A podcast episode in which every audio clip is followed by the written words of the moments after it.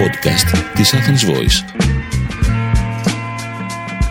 Γεια σας, είμαστε ο Γιώργος Φλωράκης και ο Δημήτρης Αθανασιάδης και ακούτε το podcast Striptease με ειδήσεις, συζητήσεις και συνεφάκια για τη μαγεία των κόμιξ, των παιχνιδιών και των φανταστικών κόσμων όπου όλα μπορούν να συμβούν.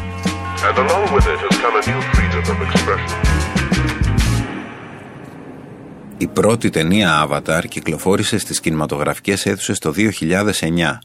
Έβαλε τα 3D γυαλιά σε μία γενιά και για μία δεκαετία κρατούσε το ρεκόρ της μεγαλύτερης box office επιτυχίας στο σινεμά με 2,7 δισεκατομμύρια δολάρια περίπου μέχρι να έρθουν οι εκδικητές της Marvel με το Avengers Endgame.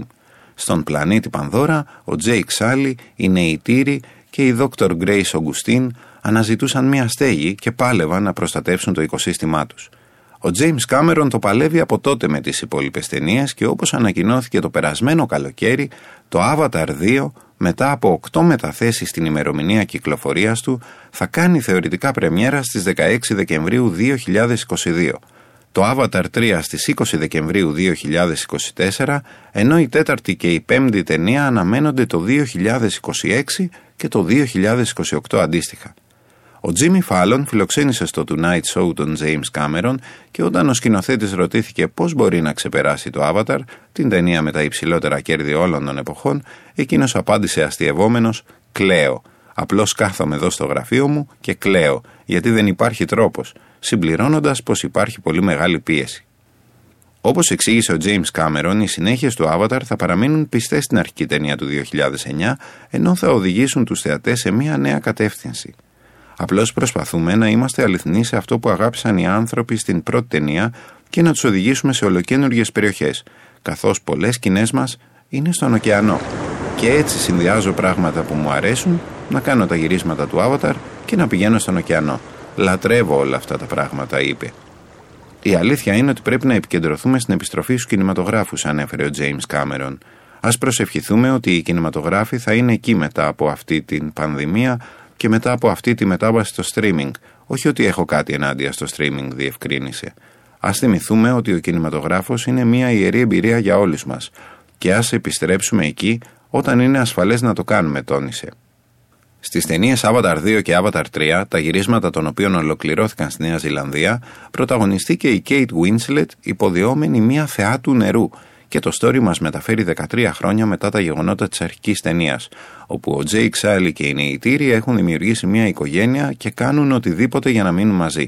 Θα αναγκαστούν ωστόσο να εγκαταλείψουν το σπίτι τους και να εξερευνήσουν τις διάφορες περιοχές της Πανδώρας όταν η παλιά απειλή τους επιστρέψει για να τελειώσει αυτό που ξεκίνησαν. Φανταστικά νέα για μια φανταστική ταινία.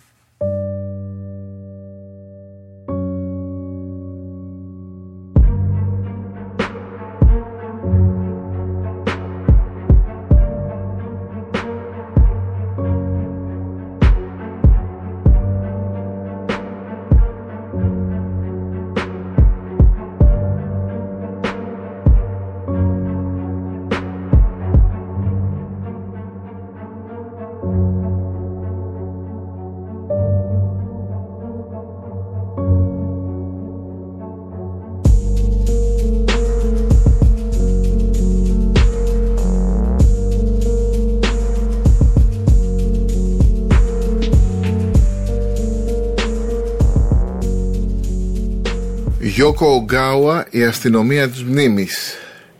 Η αστυνομία της μνήμης αποτελεί μια εντελώς διαφορετική από τα συνηθισμένα δυστοπία.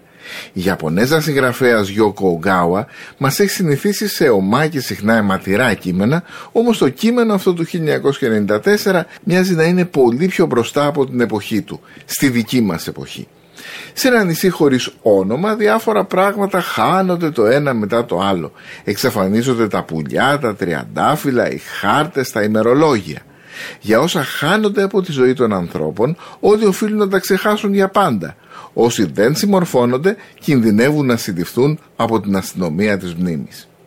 Όταν μια νεαρή συγγραφέας ανακαλύπτει ότι ο επιμελητής της κινδυνεύει να συλληφθεί επειδή εκείνος δεν ξεχνά και του είναι πολύ δύσκολο να κρύβει τις αναμνήσεις του, θα κάνει τα πάντα για να τον σώσει. Μαζί, καθώς ο φόβος και η απώλεια σχηματίζουν ασφικτικό κλειό γύρω τους, θα προσκοληθούν στη λογοτεχνία ως τον τελευταίο τρόπο διατήρησης του παρελθόντος. Όμως και τα βιβλία κινδυνεύουν να εξαφανιστούν. Τα κείμενα, οι γραφομηχανές, ακόμη και τα χέρια ή τα πόδια των ανθρώπων. Η αστυνομία της μνήμης είναι ένα βιβλίο για τη δύναμη της μνήμης και το τραύμα της απώλειας. Μια αλληγορική ιστορία. Ένα εχμηρό σχόλιο για τους σκοτεινούς κρατικούς μηχανισμούς παρακολούθησης και επιτήρησης. Ένα βιβλίο με τη δύναμη του 1984 του Orwell, του Fahrenheit 451 του Ray Bradbury, του ηλεκτρικού προβάτου του Philip Dick. Τι να σου πάρω για τα γενέθλιά σου, με ρώτησε μια μέρα και εγώ κατέβασα τα μάτια στα γόνατά μου όπου κούρνιαζε συνήθως η γραφομηχανή μου. Ταπ, ταπ, ταπ, έγραφα. Θα ήθελα μια μελανοτενία. Έγειρε το κεφάλι του ακουμπώντας το χέρι του στον νόμο μου και διάβασε τις λέξεις στη σελίδα. Μια μελανοτενία. Όχι και τόσο ρομαντικό, μου είπε χαμογελώντας. Ταπ, ταπ, ταπ, ταπ, γράφω. Μα αφού ανησυχώ μήπως εξαφανιστούν, και μετά δεν μπορούμε να μιλάμε πια. Η αστυνομία της μνήμης της Γιώκο Ογκάουα κυκλοφορεί από τις εκδόσεις Πατάκη σε μετάφραση της Χίλτας Παπαδημητρίου.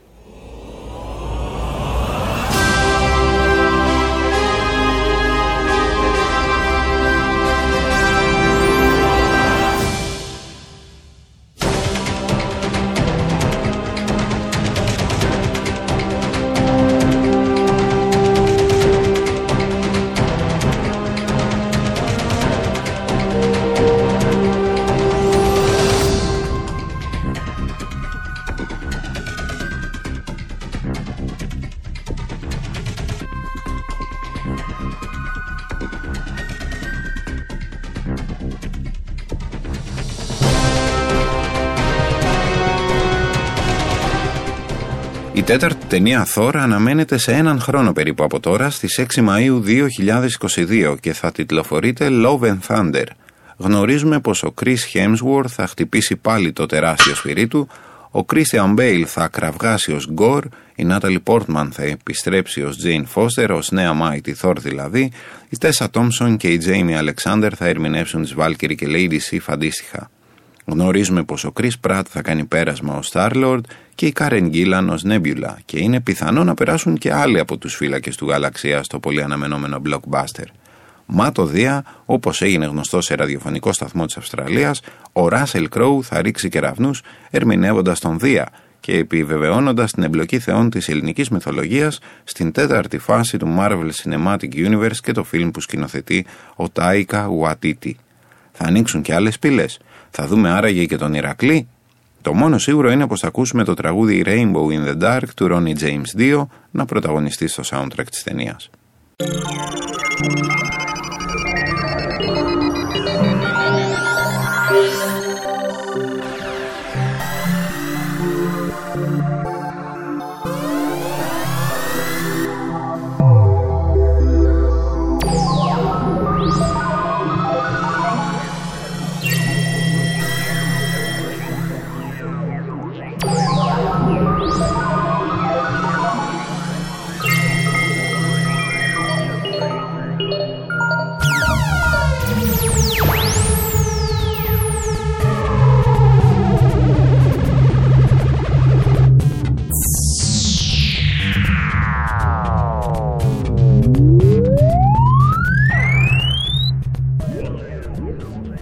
Απαγορευμένος πλανήτης ήταν περιοδικό επιστημονικής φαντασίας που κυκλοφόρησε τις δεκαετίες του 80 και του 90 σε δύο διακριτές περιόδους.